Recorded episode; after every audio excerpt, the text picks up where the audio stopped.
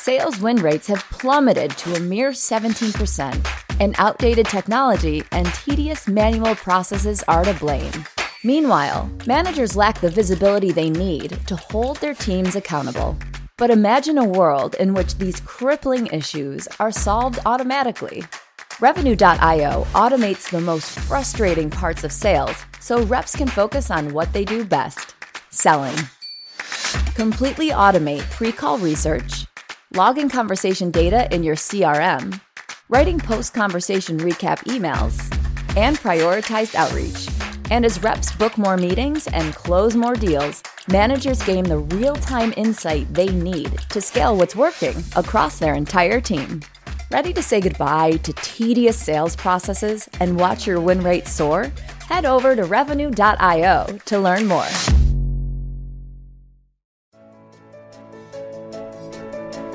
It's time to accelerate. Hi, I'm your host, Andy Paul. Join me as I host conversations with the leading experts in sales, marketing, sales automation, sales process, leadership, management, training, coaching, any resource that I believe to help you accelerate the growth of your sales, your business, and most importantly, you. Hello and welcome to Accelerate. I'm excited to talk with my guest today. Joining me is Duncan Lennox, the CEO and co-founder of QStream. You know, sales has changed, and there's really no two ways about it. I mean, it has changed, and yet people are still largely being trained and educated. I mean, salespeople being educated and trained and supported the way they've always been. You know, and organizations still rely on infrequent classroom training and weekly sales meetings to serve, maybe one-on-one meetings with managers to help improve the performance of their sales reps. And, you know, gosh, it just seems sort of out of place these days. So, you know, new tools are coming on the market that fundamentally address some of these shortcomings of traditional sales, what I call sales education, not necessarily training, but education. And they use data to provide sales reps with real-time support, guidance, and insights to help boost their performance. And my guest today, Duncan Lennox, is going to talk more about this and tell us a little bit what QStream does to support that. So, Duncan, welcome to the show. Hey, Andy. Great to be here. Thanks for having me. Great. So tell us a little bit about yourself. Sure. Well, I guess I've spent most of the last 25 years building enterprise software that's used by large enterprises, typically in the learning and collaboration space. And so that's what led me ultimately to get involved with the folks at Harvard and start QStream back in 2008. So, well, what was the missing piece that you saw? I mean, so you said, okay, we need to find a solution for this thing. What was that thing? Yeah, well, you touched on it a little bit in your introduction. It applies to sales, but it also applies more generally. You know, when we look at the process by which we educate people, even the words we use, if you think about it, are a little bit unusual because we tend to call it training or maybe learning, depending on the context. But those are processes, not objectives or results. So I think even in the words we use, we're maybe not focusing on the outcomes that we're trying to achieve. And you talked, again, in the introduction a little bit about how sales organizations are typically doing it with sales meetings or, you know, long e-learning courses or death by PowerPoint, these traditional ways of doing it. And the dirty little secret is that everybody knows it doesn't really work, but nobody had a better way to do it. So, gosh, we better just keep doing this until or unless we come up with something better. Yeah, well, I mean, that's absolutely the case, right? So let's go back and talk a little bit about this. You talk sort of about the outcomes rather than the process, because this is important for me, and I believe it's just a huge shortcoming within the sales industry as a whole, is that, yeah, there's really this focus on training as opposed to creating salespeople who are educated about what they should be doing. Right, absolutely. So you've got a couple of things going on. Firstly, you've got the broader issue of how do we actually change behaviors of individuals. So in the context of salespeople, the reason we spend a lot of time and money training them or enabling them or whatever word we want to use is because there's a set of behaviors we want them to exhibit, which we think can lead ultimately to successful sales outcomes. And by that, I mean success both for the company, the vendor, but also for the customer or the client as well, because it's very short-term focused if we are short-sighted of us, if we don't focus on ultimately the customer success. But then also within the sales environment specifically, of course, the buying cycle has changed so much, particularly in the last 10 years. You look at some of the data that's out there saying that as much as 60 or 70% of the buying cycle now happens before the prospect or the client ever engages with the vendor. And of course, it's things like Google, where we can all do our own research online so easily. So the old days of a rep coming in and putting a data sheet under your nose or rattling off the top 3 or 4 features or benefits of their product, that just doesn't cut it anymore, because I can find all that information myself faster than you can say it. So that's changed the very nature of how buying and selling therefore works, and organizations are struggling with how do they re-educate, reorient their sales force around that ability to have value-added conversations. Yeah, I mean, the fact is buying is much more self-service these days, and even in complex B2B sales, right? So, customers can go to websites and educate themselves, and it's interesting. You know, use the number about the 60, 70% of the way through their buying process. I know that's a very controversial number because there have been research reports done just in the last year that claim both that number as well as the opposite, that actually customers aren't that far through their buying process, at least in the business-to-business space. But I think that the bottom line is still the same, is that you're now dealing with an empowered customer, regardless of where they are in their buying process when you first engage with them. Given that access to information, they're empowered and educated in a way they never were before. Absolutely. So even if it was, say, the inverse, and it was only 30% of the way through the cycle, not 70, that still puts you at a significant disadvantage if your traditional way of selling is simply to rattle off your features and benefits and then wait for the order to roll in. So, you know, clearly today what buyers are looking for, and, you know, and we know this as buyers ourselves because we're all buyers in certain contexts, is you need to be able to, as a vendor, as a sales rep, show me that you can help take away some of my pain. So you've got to be able to demonstrate that, number one, you understand what that pain is in the first place, and then number two, you can specifically talk to me about how your solution, product or service, whatever it might be, can actually help with that. It's like, what's in it for me at the end of the day? Because if you're not going to make my life easier, you know, the door is the rectangular shaped thing in the wall. Don't let it hit you in the ass on the way out. Yeah, well, and actually, but to me, it works in sort of two dimensions, and this is where, getting back to your point that we talked about earlier about training versus education, is that so much of what we try to do to change behavior takes place without context, right? So, yeah, customers may be more empowered than they were before, and they're still trying to achieve a certain objective through evaluating product and service or purchase. But parallel to that is they're trying to get that job done more quickly these days, right? They're trying to do it without as much investment of their resources as it took in the past, because everybody acknowledges the customers are more busy, the buyers are wearing more hats. So, you know, part of that imperative of changing the behaviors, I think, is, you know, setting the context for why it's important to change behaviors. Yeah, I mean, absolutely. Everybody is being asked to do more with less, right? So a logical consequence of that is you need to be able to come to the table in a conversation with me, showing me how you're going to help me do more with less. If I have to figure your solution out for myself, then, you know, I'm going to go with the solution that helps me get there without having to put as much effort in. I mean, it's pretty simple. In one sense, really buying hasn't changed at all, right? So in one sense, what's happened is there's been a compression of the sales cycles, of the amount of time that somebody is willing to put in evaluating the different vendors and selecting the right product. But at the end of the day, buying is still buying and selling is still selling at one level. But I think in the past, we've gotten away with papering over a lot of these cracks. I mean, if you look at Forrester did a really interesting study, it's a couple of years ago now, where they went and they surveyed the buyers. And these were predominantly technology buyers, CIO types. And they asked them to rate vendors, reps that had called on them over, you know, the preceding 6 months or a year in a bunch of different categories. And they actually displayed the data as a scorecard, so you could get an A through an F. And the only grade, the only topic area that wasn't an F was product knowledge. So reps could come in and talk speeds and feeds till the cows come home. But when it came to issues like understands my industry, understands my business, the problems that I have, they were all Fs. So you're not coming in adding value to the buyer in that context. You're making them work for it. You're making them figure out how they could take your solution and actually make their lives easier with it. So guess what? The vendors that are smart enough to come in and be able to actually demonstrate that value up front, they're the ones that are going to win the business. Yeah, no, absolutely. I write about this extensively in my books, is that, you know, there's really an imperative that every interaction you have with a buyer, you have to have a plan to deliver something of value to them that's going to help them make forward progress in their buying process. You know, what I call move at least one step closer to making a decision, regardless how big or small that step is. Absolutely. And if you're not, you know, people sometimes consciously and sometimes subconsciously, is they calculate an ROI on the time they invest in you.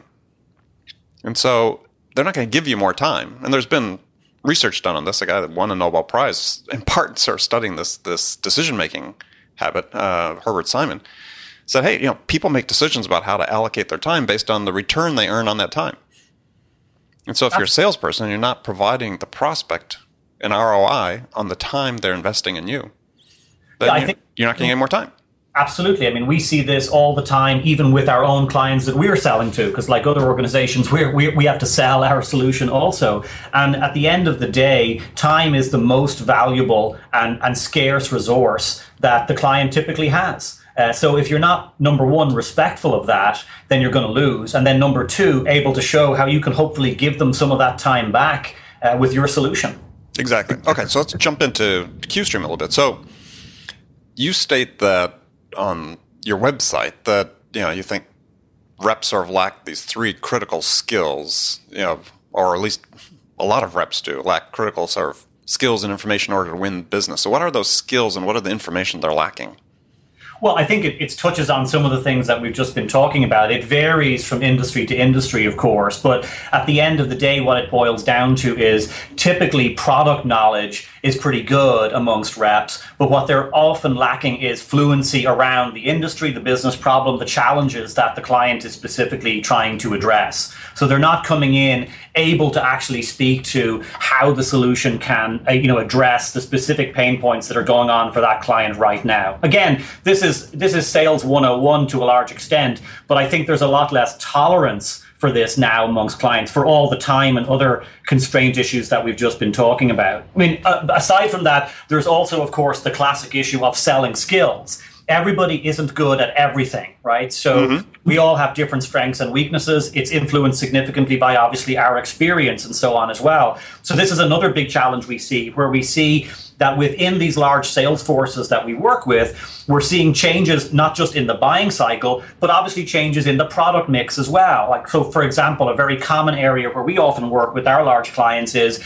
they've just acquired another organization, and that might include a large sales force. So, for example, working with a large pharma that's just acquired a business unit of a competitor and so gotten an additional 1,000 sales reps along with that.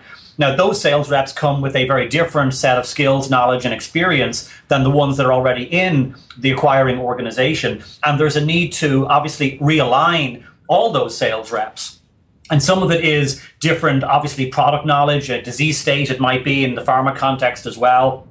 But a lot of it is also the different way that we sell, you know, be it a particular methodology, whether it's Challenger or whatever it might be. So there can be some fundamental selling skills issues as well that also have to be tackled.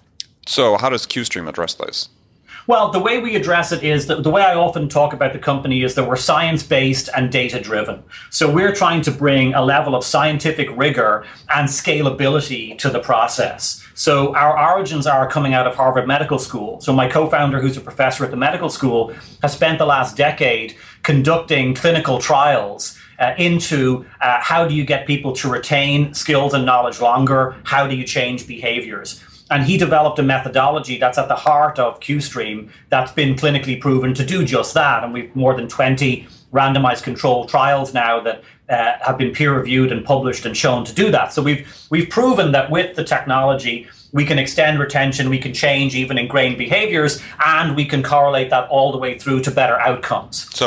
So what's at the base of that? How do you do that? How do you... The core of it really is understanding that, number one, people forget things almost as soon as you start telling them. So immediately they start forgetting. And this is kind of informally known as the forgetting curve. And everybody intuitively understands this idea that, you know, if you attend a class or you watch a TED talk or whatever it might be, read a book, you immediately begin to forget what you read. But what surprises people often is just how quickly that actually happens. If you actually look at a plot of it, it looks like some kind of double black diamond ski slope. I mean, the knowledge starts to go off a cliff pretty much immediately.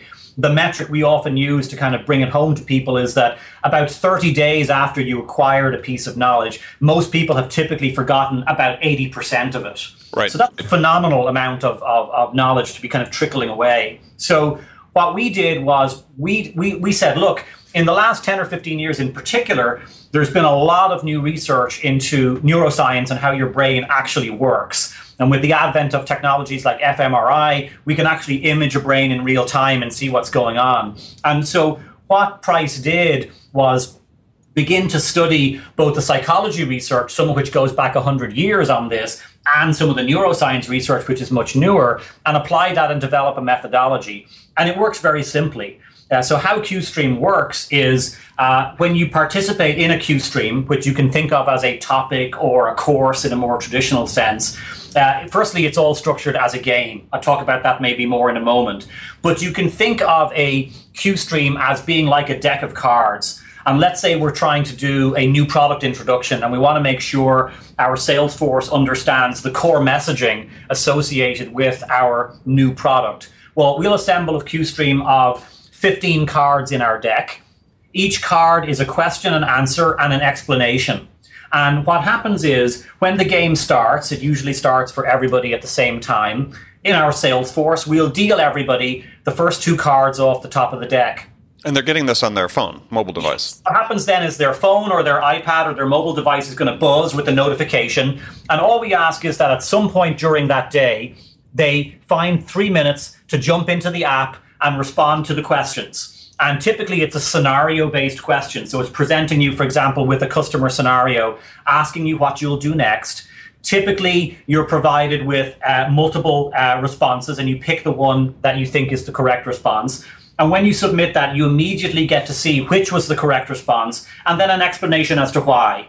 And this could be text and images, or it could involve video and audio and so forth as well. Typically, there'd be a couple of questions a day or every other day, and it should take you no more than 3 minutes to actually respond to it. But part of what is the secret sauce of QStream is, initially, we deal everybody the first two cards off the top of the deck. But as soon as people start responding to questions, the adaptive algorithm technology, which comes out of the Harvard research, starts shuffling everybody's deck individually based on a bunch of factors. But in simple terms, we look at how you responded to the question. So, for example, if you got the question wrong, we'll reinsert it nearer the top of the deck. So it's going to come around for you again sooner, maybe in a week or 10 days. If you got it right, we'll insert it nearer the bottom. So it might not come around again for a month. Typically, then, you'll demonstrate mastery of that topic by getting the question right twice in a row, at which point we set it aside. So your deck is narrowing in more and more onto the areas where you uniquely are struggling or having difficulties, even though we're all playing the game in which we compete and win points, and we've leaderboard competitions and so forth as well.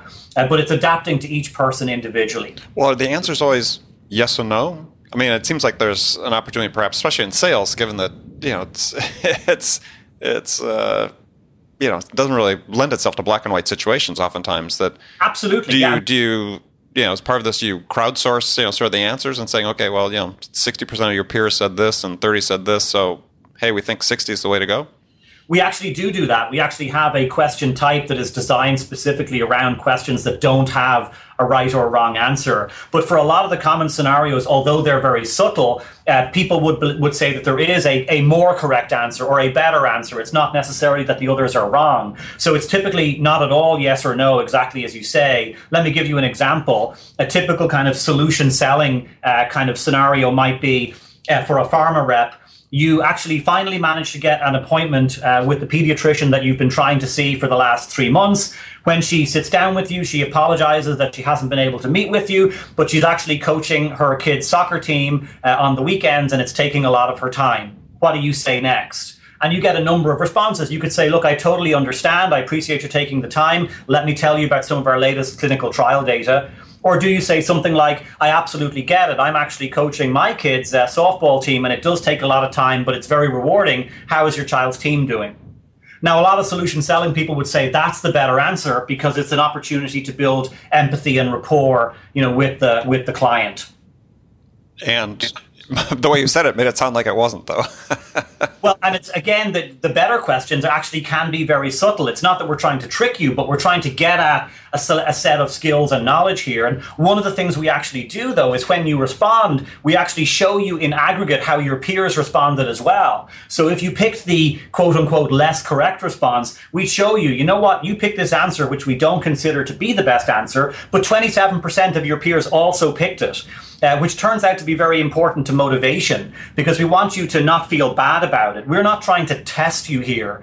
The question is a memory hook. It's part of the methodology, because there's a psychological effect called the testing effect that says if we actually ask you a question rather than just telling you a piece of information, you'll remember it better.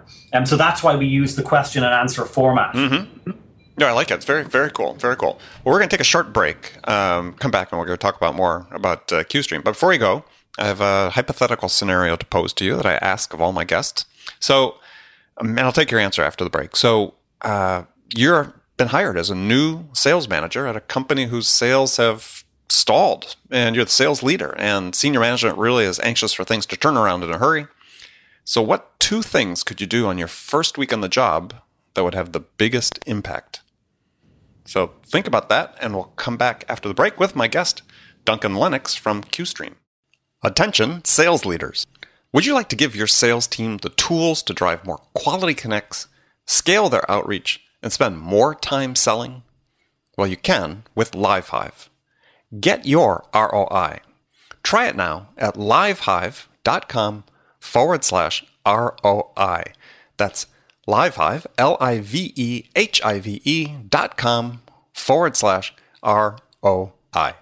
All right, welcome back with my guest today, Duncan Lennox, CEO of QStream. So before the break, I posed a hypothetical scenario for you. You're a new sales manager, need to turn around sales quickly. What two things could you do in the first week on job as a new sales manager to have the biggest impact? I think when I think about that question, firstly, I'm an engineer by background, and I'm a data guy, and QStream is a data-driven company. So my first instinct is I'm looking for data. And I probably start out with informal data, sitting down and talking to my reps and finding out what they think is working and not working, because they're the folks that are out there at the coalface, working with clients every day. But very much what we try to do at QStream is take an approach where we're not trying to boil the ocean. We're not trying to come down from the mountain and enforce, a methodology or a competency model across a sales organization, because as soon as you do that, it falls apart when it meets real people. It's more of a bottom-up emergent strategy. How can we almost nibble away day to day at small problems that each individual rep is happening and have that be a cumulative effect that drives sales overall for the organization? So number one for me, and that would be sit down with my reps and hear what they're hearing and what they think are the biggest problems. Number two would be get some data across our sales organization, if we could, about what's working for the reps that are being successful. Because one of the things we found is it's often counterintuitive. One of the values of a big data solution is that oftentimes when you look at things that are actually having the biggest impact, they're counterintuitive. They're not the things that your gut would tell you that they are. And that's why bringing data to bear is so important in our view. Got it. Okay, excellent. So question then about QStream is obviously the customer needs to be able to create these questions. And I presume you help them, formulate the questions and so on. But so once somebody agrees that they're going to use your system, so they have a bit of a content creation task ahead of them initially, right? Well, it can work in a few different ways. You're certainly right that we provide a whole set of tools that are built into the product and a whole framework and methodology for thinking about how to write effective questions. And many of our clients are building a lot of the content themselves because it's very specific to what they do, their products, their methodologies, their processes. But we do also have a network of over 50 partners that can both build content for our clients but also have off-the-shelf content. So, for example, we work with a number of the sales methodology companies like CEB who make Challenger, and they have content ready to go in QStream format for organizations that have adopted their methodology, whatever it might be. Mm-hmm. But as you said before, it's sort of really independent of methodology. It seems like, to me, that seems like one of the real strengths of what you're doing. Absolutely. No, so some people might be Challenger users, others might be more traditional solution selling and working with another partner of ours like Richardson, or they might be working with Miller Heiman. Other folks have, you know, adopted or grown their own methodology over time. So one of the things that's powerful about QStream is it's very fast to produce and push content out. At the end of the day, if you can write a question and an answer and an explanation, then you can write a QStream. So part of the power of it is we've really compressed the cycles of being able to generate content and get it out to people. So we see clients using it not just for overall stuff like selling methodologies and product introductions, but reacting in real time to what's going on in the marketplace. I talked to a VP of sales of a tech company a few months ago who was talking about the fact that, you know, they have 5 or 6 competitors they typically come across, and the sales force is well armed with how to respond to objections that relate to those competitors. And all of a sudden, a large technology company came and bought one of the smaller competitors they rarely see, and overnight, that was the competitor they were being asked about in the field. So they were able to, within a couple of days, put together a few short questions on how to position against that product and push it out to the field, not only make sure that they got it, but then be able to watch the QStream data to make sure that they understood it and could leverage it. Now, is there any way then to have sort of contextual questions you develop that get served based on sort of what the salesperson's progress is with specific deals and opportunities, you know, using, you know, maybe pulling out of the Salesforce data or something to help them say, okay, today, this is your challenge. These are the, you know, the people that you're going to be calling on. Maybe here are some really relevant questions to that. Yeah, you know, we're doing more and more of that at the personalized level. But one of the things that we found is to have something that works at scale, it's got to be really easy for the folks running it. Mm-hmm. So if you're building a lot of content that's highly tailored to reps and, say, the stage they're at and so forth, it can become a real challenge and bottleneck on the sales management side. So we found that there's huge value in being able to have everything be 100% automated. So with a QStream, when you build the QStream typically, and typically you build it in advance before you launch the whole thing, although you don't technically have to do it that way, but typically it's all ready to go. Then you push a button and everything is handled automatically by the QStream system from that point on. So it's highly scalable in that way. And as part of that, we've kept some of the adaptation stuff a little bit simpler. So taking it to the level of some of the things that you talked about, we've run a lot of experiments with those things, and we continue to do so. We certainly have some interesting things coming down the road in 2016 around that area. But we found that the trying to do too much too fast with to be too clever with the technology, let me put it that way, mm-hmm. doesn't lead to the kind of outcomes that the client wants and needs. It can look really impressive and shiny when you demo it to somebody, but we need something that works at scale with these multi-thousand person sales organizations. So we've typically found that putting a lot of energy in to make the process as simple as possible for the various stakeholders far outweighs any small incremental benefit we might get out of trying to be too clever. So what are some of the outcomes that your customers are seeing implementing QStream? Well, we'll typically sit down and work with the client on a particular project or overall use of QStream, and we'll sit down with them and actually discuss 5-year and 1-year organizational goals, and then take that down to tactical issues, and then translate that into sales metrics that they want to actually impact, and use that to inform the QStream editorial calendar, meaning the set of content that gets developed and pushed out, as well as other aspects of the platform. And we've been able to show that we can impact things like average quota performance, where at one client we were able to increase average quota performance 20% across the group that used QStream. We've been able to increase gross margins.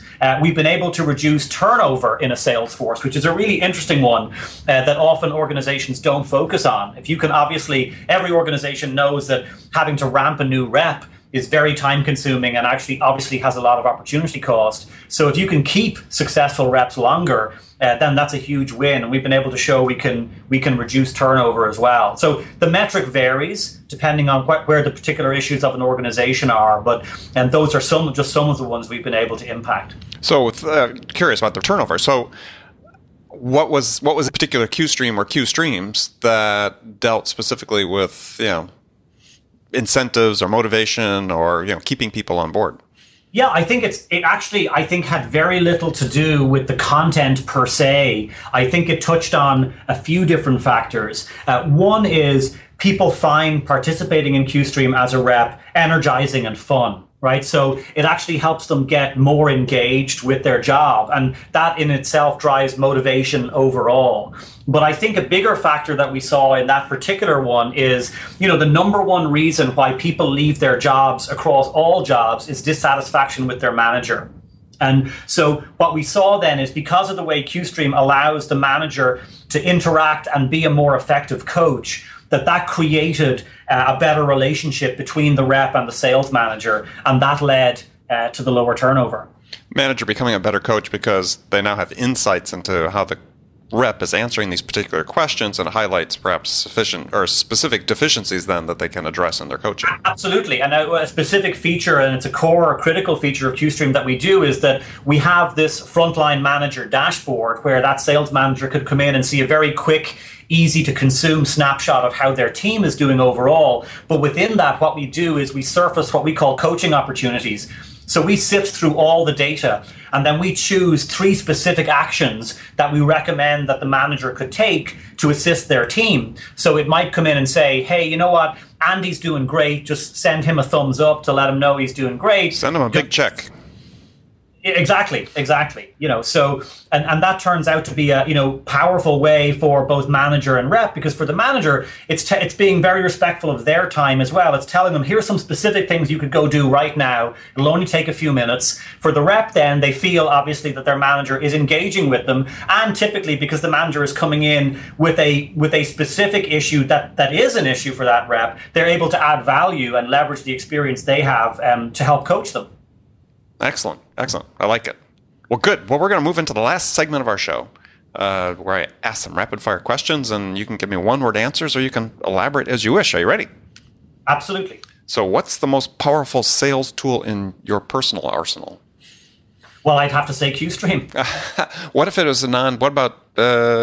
from a characteristic standpoint, not an actual tool itself? What about you?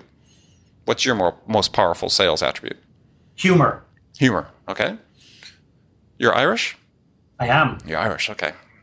It's good Irish humor, right? So yeah. Name one tool you use for sales management that you can't live without. I guess I would reluctantly say Salesforce. Okay. And that's, people say that all the time, but it does help. So who's your sales role model? That is a great question.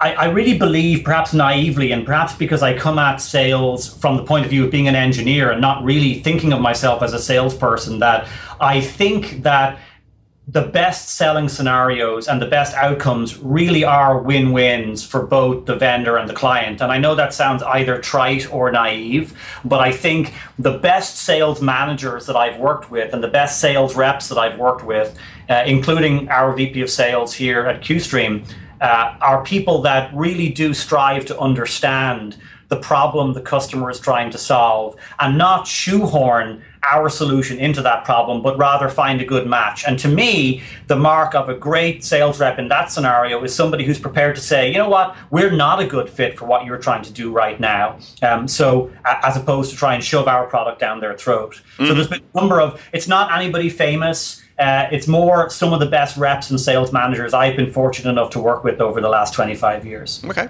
good answer. So what's one book that every salesperson should read? Right now, I'm really enjoying Mark Roberge's book about sales acceleration. Mm-hmm. For me, that's really a manager's book, though. It is. What should every book should a salesperson read? You know, again, maybe it's because I'm a startup technology guy, but I really love Crossing the Chasm, of course. It's mm-hmm. a classic now, and it's really about building businesses. It's not fundamentally about being a salesperson, but I love, particularly within that, which I think is the best possible advice for somebody actually doing selling, the concept of understanding the whole solution. That if you're not a whole solution to the customer, from the customer's point of view, then you're going to lose. And so understanding what that means, it's funny, because I'm an engineer, I'm a math guy. And sometimes it's easy to look at, say, a solution that we might have and think, you know what, that's a 95% solution for the customer, and think, well, that's only 5% away from being a 100% solution. But for the buyer, it's binary. You're either the solution or you're not. So you've got to be very honest with yourself about whether you have the 100% whole solution for the customer. Excellent. Okay. So what's the first sales activity you do every day? The first, I guess, traditional sales activity I do every day is looking at Salesforce.com and looking at some of the daily reports that I get in my inbox every morning that shows what we sold yesterday and how we're doing against our goals. That's just a way of keeping a sense of urgency there that I want to make sure everybody has, at all times, that we're out there trying to solve real problems for real people, but we also have to build a sustainable business in order to earn the right to keep doing that. So we've got to be selling, and goals have to matter, and we have to be accountable to those goals. So that's where I start my day every day.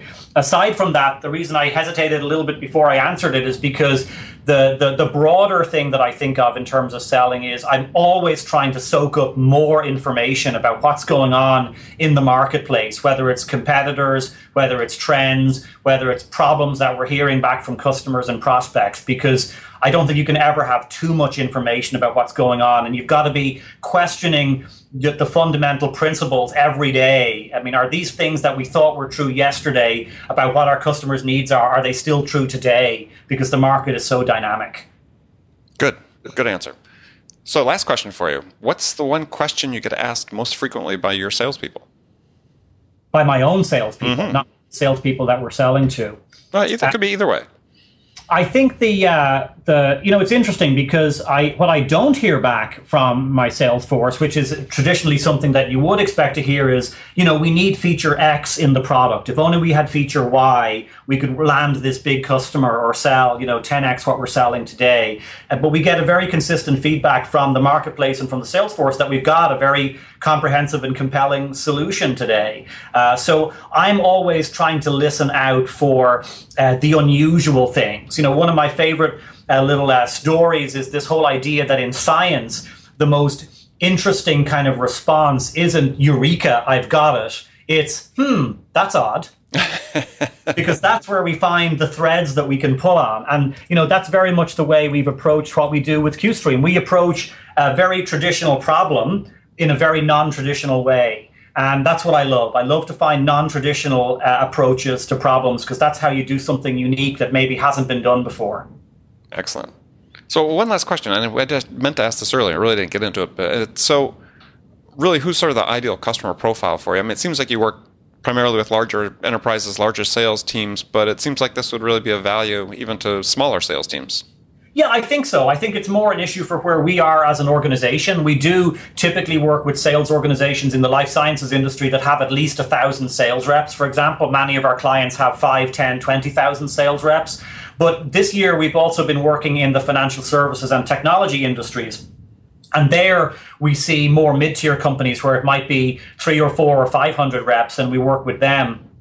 We think it scales all the way down to sales teams. We use it ourselves with our sales team, which is much smaller. Right. But for us, it's more a resource issue today. We're going after the larger sales organizations, although we have many partners that take the technology and do sell it into often smaller organizations. And over time, we'll certainly do more of that because it's certainly applicable in small and medium-sized businesses, we believe, as well. Yeah, I would think the challenge is maybe even more profound in organizations that have typically less resources or fewer resources to do even conventional training is, part of what I want to have happen, and part of my passion about sales training is, let's skip that conventional classroom training as much as we can, and let's move into mechanisms that are way more effective, and as you said, reinforcing of the behaviors that you want to have change. Yeah, absolutely. And we certainly see clients will traditionally, as they mature with QStream, they'll start out traditionally maybe reinforcing in the field something that they've done in the classroom, be it virtual or physical, but over time starting to realize, we can actually replace significantly chunks of how we've done things traditionally with the QStream formula, which is much more liked by the sales force anyway, and then has the science obviously behind it. So we certainly see it going more and more that way. And I think you're right. Smaller organizations obviously have less resources. So I think we could be a powerful tool. I'm really looking forward, as we continue to expand our markets in the coming years, being able to work with some of those more medium and smaller size organizations where perhaps we can, relatively speaking, have an even bigger impact than we can in the large organizations. Excellent. Good. Well, I really appreciate you taking the time to join me today. My guest has been Duncan Lennox, CEO of QStream. Duncan, how can people learn more about QStream? Well, absolutely. Please go to QStream.com. We're at QStream on Twitter, or like us on Facebook at QStream. Okay, very good. And all those links will be on the website for this particular episode's show notes page. So, friends, remember, make it a part of your day every day to deliberately learn something new to help you accelerate your success. And subscribing to this podcast is a great way to do that, because you want to make sure you don't miss any of our conversations with our business experts like today's guest, Duncan Lennox, who share their expertise about how to accelerate the growth of your business. So thanks for joining us, and until next time, this is Andy Paul. Good selling, everyone. Thanks for listening to the show. If you like what you heard and want to make sure you don't miss any upcoming episodes, please subscribe to this podcast on iTunes or Stitcher.com. For more information about today's guest, visit my website at andypaul.com. Hey, sales strategists. At Revenue.io, we're not just imagining the future of sales. We're building it. We offer the world's most complete platform for revenue teams, and we're featured in the most recent Forrester waves for both sales engagement and conversation intelligence. With Revenue.io, you can slash call prep time to seconds, guide your reps in real time to have more successful conversations. And after calls, we generate ready-to-send recap emails so sellers can keep deals soaring toward the finish line at light speed. See the future of sales now at Revenue.io.